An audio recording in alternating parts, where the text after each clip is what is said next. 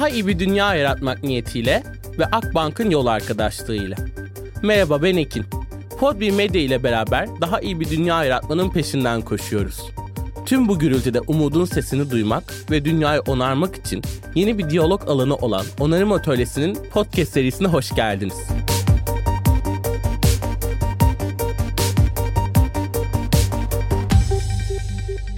Merhabalar, hepiniz hoş geldiniz. Bugün konuğum Tülin Akın. Tülin Hanım benim için çok özel bir konuk. Çünkü aslında tarımın bir devrim mi bir lanet mi olduğu ikileminde olan Ekin için tarımın nasıl bugün bir devrim olabileceğini ve bugünün teknolojileriyle nasıl hayatımızı kurtarabileceğini ve birçok açıdan kalkınmanın bir parçası olabileceğini ben kendisiyle keşfettim. Tülin Hanım 2018'de Davos'ta Dünya Yılın Sosyal Girişimcisi seçildi. İş alanında Nobel'e aday gösterildi. Birçok başarısı var ama bunun ötesinde ötesinde bence bizim için en önemli yanı ilham veren ve aslında dayanıklılık, cesaret gösteren büyük adımlar atıyor. Tarımla teknolojiyi birleştirip aslında olmaz denileni yapan ve yılmadan devam eden bir hikayesi var. Tülin Hanım hoş geldiniz. İyi ki buradasınız. Hoş bulduk. Teşekkür ederim. Ne güzel bir açılış yaptın öyle.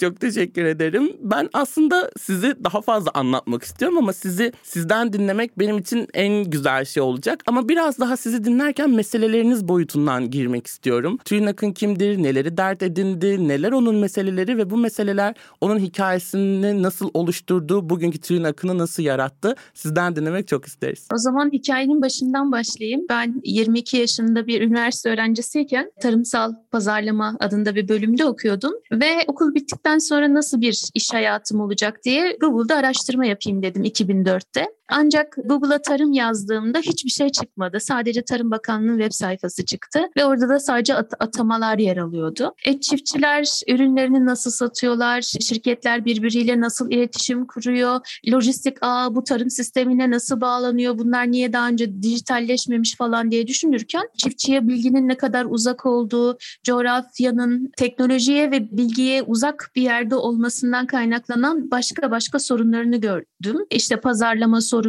ürünün sadece köye gelen bir alıcısının olması, o alıcıya önceden tohum, gübre alırken borçlanılması, o borçları öderken alıcının fiyatı belirlemesi, satıcının değil, hallerdeki fiyatın belirlenememesi, bilinmemesi, doğal afetlerden doğrudan etkilenmek ve onların yarattığı işte biz böyle zorlanıyoruz, çocuklarımız zorlanmasın diyerek taşımalı sistemin de getirdiği bir okul uzaklığı nedeniyle önce bir taşınalım, çocuklarımız bizim gibi olmasın diyerek tarımdan kopmalar, göç, ve şehirlerdeki ona bağlı zincirleme sorunları gördüm. Ve dedim ki bir web sayfasıyla bilgi üretsek, içerik üretsek ve çiftçiye ulaştırsak hatta üretilmiş içeriği alsak, çiftçiye yaysak, çiftçi buradan ürününü satsa diye bir web sayfası oluşturdum. Ancak bu web sayfası tabii ki teknolojinin, bilgisayarın, internetin sadece internet kafelerde yeni yeni olduğu bir dönemde 2004 yılında çiftçiye ulaşmasının ne kadar uzun süreceğini de gördüm.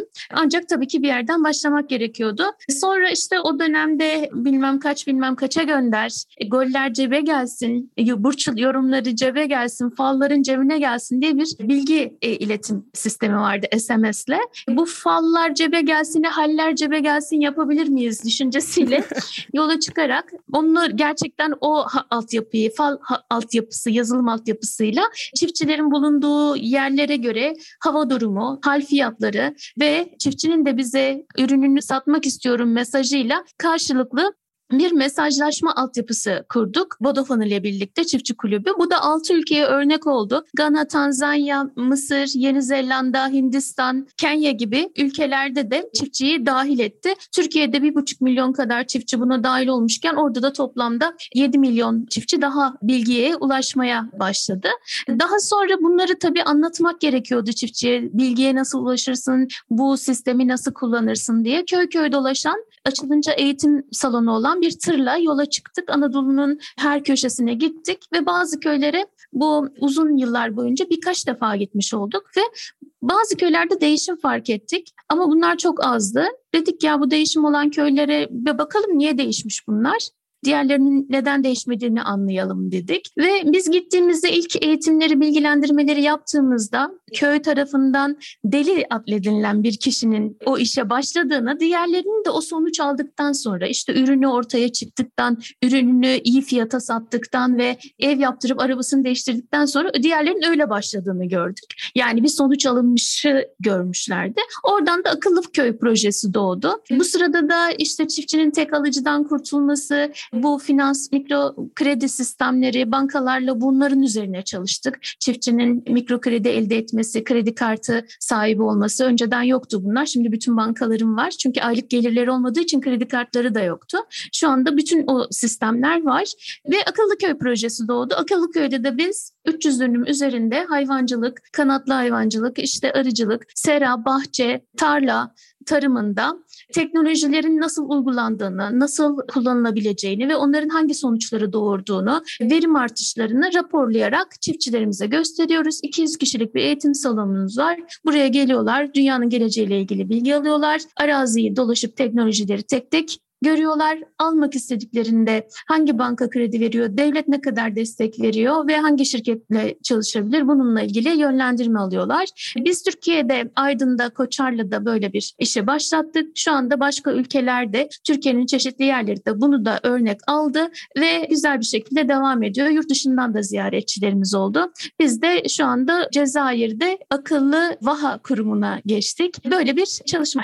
Süper çok teşekkürler. Aslında sizin hikayenizi dinlediğimizde ben Umut'la birlikte çok fazla dayanıklılık ve pes etmemekte görüyorum. Bunun öncesinde hikayenizi daha detaylı çok daha farklı yerlerde de dinlediğim için belli bir alan üzerinde umut yaratmak ve onarmak sanırım bugün gerçekten farklı sonuçlar doğurabiliyor. Delilik dediniz. Biz de sanırım burada onarım atölyesinde farklı delileri bir araya getirmeye çalışıyoruz. Bu bana çok iyi hissettirdi. Burada özellikle mikrofinansmandan bahsettiniz ve bir finansal sorun, çiftçilerin bilgiye erişememe sorunu gibi bir birçok sorundan bahsettiniz. Ben akıllı köye daha detaylı gireceğim. Bir köy nasıl akıllı olur diye size daha detaylı soracağım ama onun öncesinde bugünün sorunlarını biraz daha sizden dinlemek çok istiyorum. Yani tarımsal sistemlerin bugünkü problemleri sizce neler? Kültürel olarak, çevresel olarak hem ekolojik bakış açısından baktığımızda hem çiftçinin belki erişilebilirlik, kapsayıcılık sorunları olarak baktığımızda ya da bu finansman sorunları olarak baktığımızda tarım sistemlerinin dünyada bugün sorunları sizce neler? Bütün sistemler birbirini tetikliyor entegre olarak. İklim iklim değişikliğinden başlıyor. Mesela çiftçi eskisi gibi atadan kalma yöntemlerle artık üretim yapamıyor. Çünkü iklim değişikliğinin etkisiyle ne zaman dikim yapılacak ve ne zaman hasat yapılacak bütün bu zamanlamalar kaymış durumda. Ürüne ne zaman zarar gelecek, nemin artışına göre hangi ürüne zarar gelecek. Bu iklim değişikliği nedeniyle çiftçinin bir bilinmezliği ortada. Kadim bilgilerini artık kullanamıyor. Bu yüzden de teknolojiye ihtiyacı var. Bunun başka problemleri bilmediği için daha çok gübre, daha çok ilaç,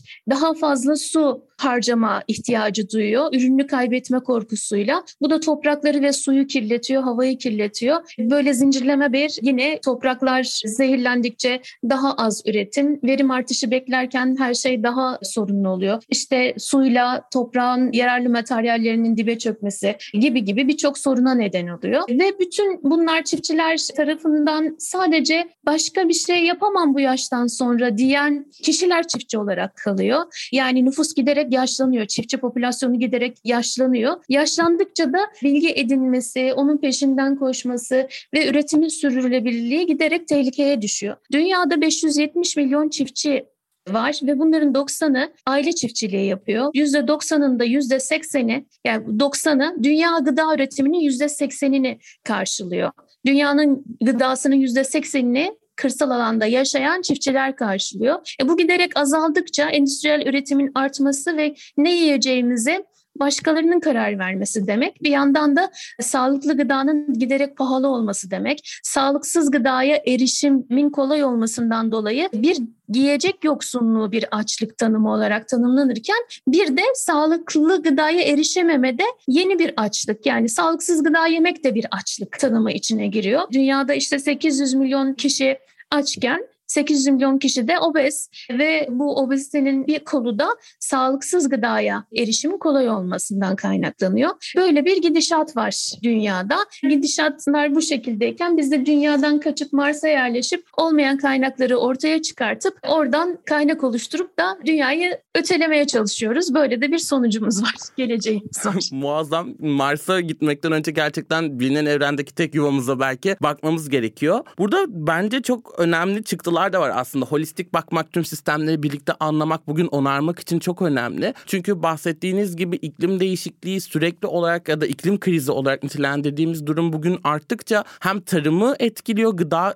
tedariğini etkiliyor hem de gıda tedariğinin bugünkü hali iklim krizini arttırıyor. O yüzden aslında burada bir çıkış noktası da verdiniz bize ve bu çok kıymetliydi. Teknolojiyi kullanmamız gerekiyor. Artık kadim bilgileri bilmiyoruz, kullanamıyoruz dediniz. Açlığı, obeziteyi de bir açlık olarak tanımladınız ve bu çok önemli bir noktaydı. Yani biz hem kültürel hem çevresel hem gıda arzı, gıdaya erişim konularında tıkandığımız bir noktada teknolojinin bize çözüm olabileceğini çünkü doğru bilgiyi aslında verilerle deneyerek ve görerek bize getirebileceğinden bahsettiniz. Ben biraz daha buraya girmek istiyorum. Bugün bence onarıcılık ve sürdürülebilirlikte teknoloji bir amaç değil ama çok büyük ve temel bir araç olarak düşünüyorum. Tarım 4.0'a biraz girmek istiyorum aslında. Tarım 4.0 nedir? Neyi vaat eder? Bundan önceki tarımlarda ne vardı ve teknolojiyle tarım birleşince nerede, hangi sistemde neler iyileşiyor? Bu holistik bakış açısında neyi düzeltebiliyoruz Tarım 4.0 ve teknolojiyle birlikte?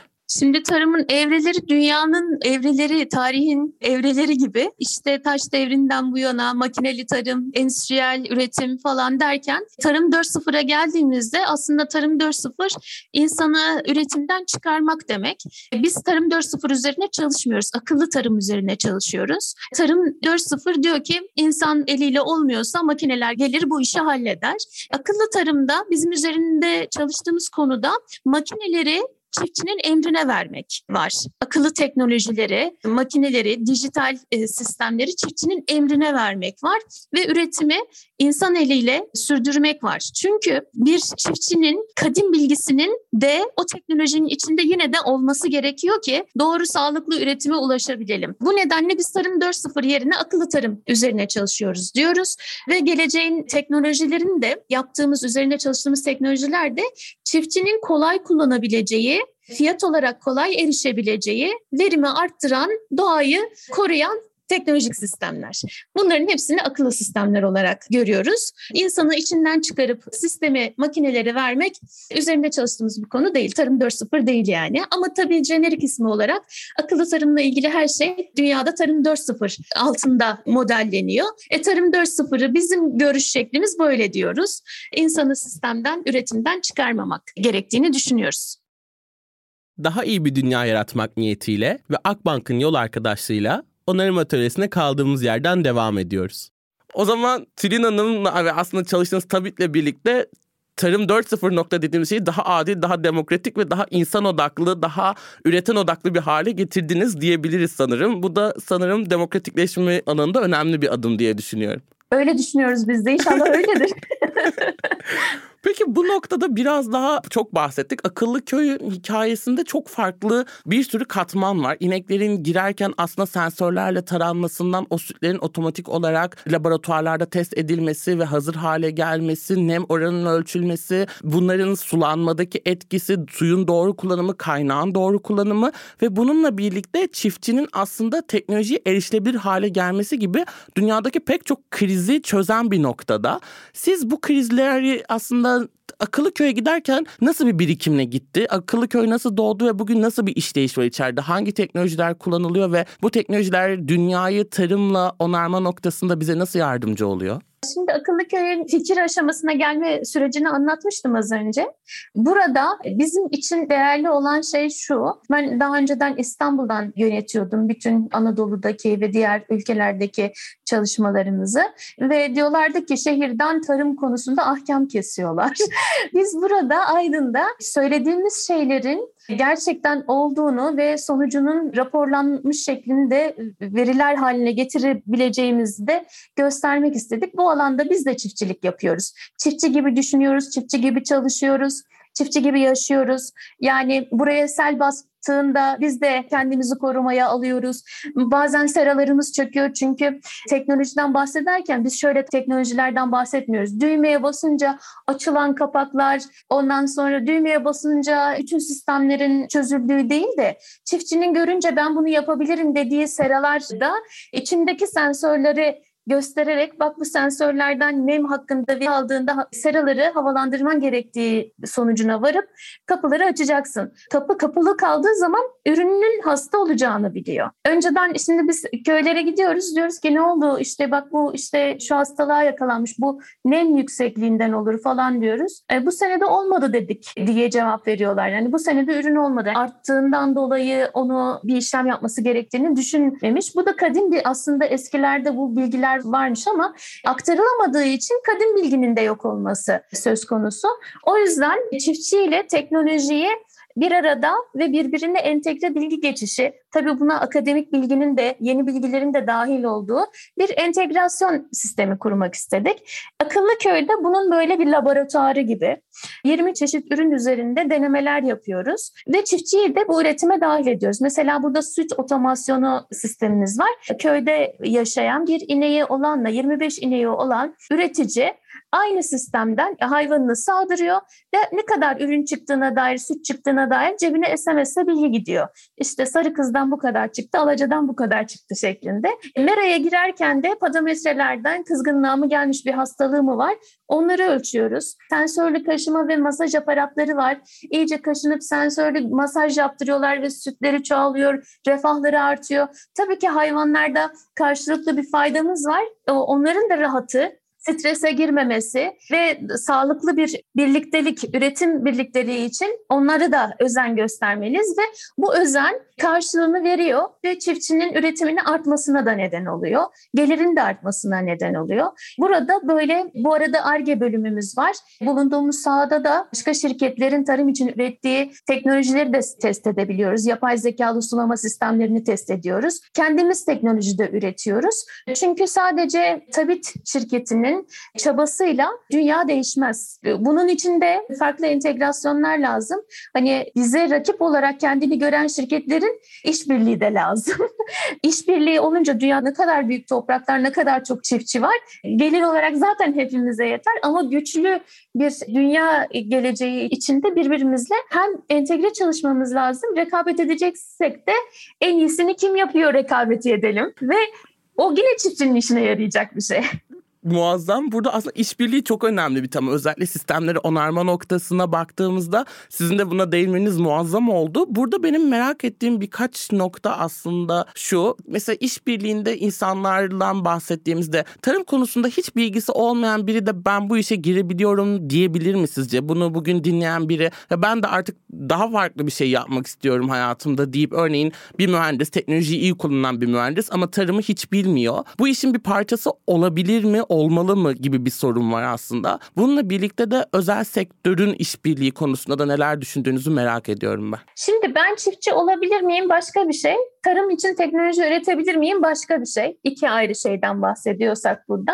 Ben çiftçi olabilir miyim diyen bize çok kişi geliyor. Diyor ki ben diyor işte sıkıldım. Ne bileyim plazada çalışmaktan sıkıldım. İşte şehrin bunalımından sıkıldım. Bir kendimi köye atayım ve tarım yapayım diyor. E, tarım kolay bir şey olmadığını anlatıyoruz onlara. Ve hani böyle tohumu atıyorsun. Hani böyle ortaokulda yapardık ya pamuğun içinde fasulye yetiştirirdik. Tarımın öyle olmadığını, doğal afetlere afetlere doğrudan hava durumuyla doğrudan etkili olduğunu, bırakıp tatile gidemeyeceğinizi, özellikle hayvanınız varsa bunları aktarıyoruz. Benden çiftçi olur mu diye de bir kitap yazdık pandemide boş durmamak için. Kitap yurdu yayınlarından bulunabilir. Çiftçilik 101 diye. Yani bir çiftçi olmaya karar verirken ne düşünmeliyiz? Hadi diyelim ki bütün bunları düşündük ve çiftçi olduk. Aşama aşama ne yapabiliriz? Basic sıfırdan başlayarak. Onu okuduktan sonra karar verebilirsin. Ama şey değil, romantik bir iş değil bu. Gerçekten zor bir iş. Doğayla Bu yayının sonunda beni alır mısınız? Köy yaşamı. Alır mısınız yanınıza yani, diyecektim ama galiba vazgeçiyorum. E, köy yaşamı. Gelelim teknoloji kısmına tarımı hiç bilmeden teknoloji üretme konusunda çok zorlanılabilir. Bu yüzden tarımı bilen kişilerle teknolojiyi bilen kişilerin birlikte entegre çalışması gerekiyor. Bizim şirketimizde hem teknoloji bilen hem tarımı bilen kişiler var ve bunların birbiriyle iletişim kurması da çok zor. Mesela işte yazılımcı yazacak işte nem ne kadar arttığında işte sıcaklık ne kadar arttığında ne olsun? Sistem nasıl çalışsın? E şöyle diyemezsin. Biraz arttığında. Yani yazılımsal olarak bir karşılığı yok bunun. Diğer yandan teknoloji savunma sanayide gelişmiş ve anında bilgi erişimi var. Diyor ki işte madem bunu savunmada kullanıyoruz, tarımda da kullanalım. İşte arazinin üzerinden bir drone geçsin, oradaki zararlıları tespit etsin, bulutta işlesin, cebede atsın. Hem çok pahalı oluyor hem de yani tarımın zararları böyle teröristler gibi böyle değil ki. Yani anlık veri göndermese de olur, bulutta veriyi işlemese de olur. Bütün bunlar da teknolojiyi pahalı yapıyor. Bu sefer de erişilmez hale geliyor. Bu nedenle yani tarımı bilen bir kurumla entegre çalışırlarsa eğer feedback alarak gerçekten tarlada deneme yaparak ve çiftçi gerçekten bunu kullanabilir mi diye çiftçi kullanıcı dostu. Bizim eskiden işte telefon eden bir amca vardı Himmet diye. Kızım bugün mesaj gelmedi diyor. Amca iptal deyip çıkmışsın. E biz aylık mesaj gönderiyormuş işte. Eğer devam etmek istemiyorsanız iptal deyip çıkın diye. O da iptal deyip çıkıyormuş biz dedik diye. Sonra diyor ki mesaj niye gelmiyor? Onu anlatıyorduk. Şimdi yeniden ekleyeceksin falan filan diye. Tabii ki bütün çiftçiler böyle değil. Kolay kullananlar var. Şu anda Facebook'u falan böyle ineğim doğum yaptım, mantar buldum, hayırlı olsun, köyde çobanım, türkü söylüyorum falan diye sosyal medyayı derin derin kullanıyorlar ve en iyi telefonlar çobanlarda. Ama biz hep projeyi çiftçi Himmet amcanın anladığı düzeyde tutmalıyız ki bu teknoloji kolay kullanılsın, onun satın alabileceği şekilde olsun. Yani üzerinde yaptığımız çalışmalar bunlar. Muazzam bir erişilebilirlik ve kapsayıcılık hikayesi de dinledik sizden açıkçası. Hedef kitleyi yani sorunu çözmek için sorunu çözecek kişinin gerekli şeylere erişip onu kapsayabilmesi kaçırdığımız noktalardan biri oluyor. Bu bana inanılmaz iyi geldi. Tüm bunların beraberinde aslında çiftçi özgürleşiyor ve gün geçtikçe bir merkez bağımsız hale geliyor ve tek başına güçlü durabilecek konuma geliyor. Çiftçinin özgürleşmesi, demokratik bir sistem içerisinde var olması sizce gıda ekonomisini, bu gıda sistemlerini nasıl iyileştiriyor? Şimdi şöyle aslında köylerde çiftçilik kadın ve erkeğin eşit olarak katılımcı olduğu bir sektör. Ve dünyada diğer sektörlerde bu kadar eşit katılım aslında yok. Ve hiçbir sektörde yoktur ki bu kadar eşit katılım olsun da bir taraf sayılmasın, hiç sayılmasın emeği. Aslında ilk göç isteği kadın tarafından geliyor. Neden biliyor musun? Mesela inek sağımı yapan bir kadın düşünelim. Genelde kadınlar sağar hayvanları ve onun sabah akşam sağımı var, yemek yeme vakitleri var, bir bebek gibi yani. Ve bir kadına alışan bir hayvan başka bir kadına kendisini sağdırmıyor, başka bir insan da kendisini sağdırmıyor. Bu nedenle düğününü, bayramını, ne bileyim annesine gidişini, yan köye gidişini falan planlaması gerekiyor. Ve gidemiyor, yapamıyor. Gerçekten düğünü, her şeyini hayvanların yaşamına göre bağlamak zorunda. Ama toplu sağım sistemi onların yan köye gitmesini, komşuya gitmesini, sosyal yaşamını ya da işte inek sağacağı sürede çocuklarıyla daha fazla ilgilenmesini, ailesine daha fazla zaman ayırmasını sağlıyor. Ya da daha fazla gelir elde edebileceği başka işler yapmasını sağlıyor. Ekonomik olarak güçlendiriyor, sosyal yaşam olarak güçlendiriyor teknoloji. Diyelim ki maliyet açısından düşünelim. E, sulama yapmak için birinin sabah kalkıp tabii sulama saatlerinin hava sıcaklığıyla suyun sıcaklığının eşit olduğu zamanlarda olması lazım. E, traktöre binecek, mazot harcayacak, tarlaya gidecek, suyu açacak, bekleyecek, kapatacak, sulayacak ya da tarlayı gezecek, bütün böyle ağaçlara bakacak, zararlı gelmiş mi ne olmuş mu diye erken uyarı sistemi olmasa ya da sulama sistemi otomatik olmasa bütün bunları yapmak zorunda kalacak. Bu çok büyük bir iş gücü ve yorucu da bir iş gücü. Yaşamı da etkileyen, yaşamın düzenini tarıma göre, doğaya göre, hayvana hayvancılıkta hayvana göre planlanması gereken bir iş. Bütün bunlarda iş kolaylaşıp sadece çiftçinin bilgi ve düzenekle ilgili oluyor. O zaman da iş gücünden tasarruf oluyor. Daha fazla zaman olduğu için daha farklı alanlarda hem sosyal hem ekonomik olarak güçlenmiş oluyor. Verim de artmış oluyor. Suyu salma sulamayla değil damla damla verdiğimizde, gübreyi planlı kullandığımızda boşu boşuna ilaç atıp ilaç bedava değil ki pahalı bir şey. Gübre pahalı bir şey, ilaç pahalı bir şey. Çiftçiler bunları neden fazla kullanmak istesin istemezler ki? Korkuyorlar ürünlerini kaybetmek için. Bütün bunlar düzene girdiğinde az maliyetle, az işçilikle çok verim elde edip çok zaman kazanıp bütün bunlarla da hayatlarını hem ekonomik olarak küçülüp hem de hayatlarını düzene koyabilirler. Köyde yaşamak daha keyifli olur o zaman.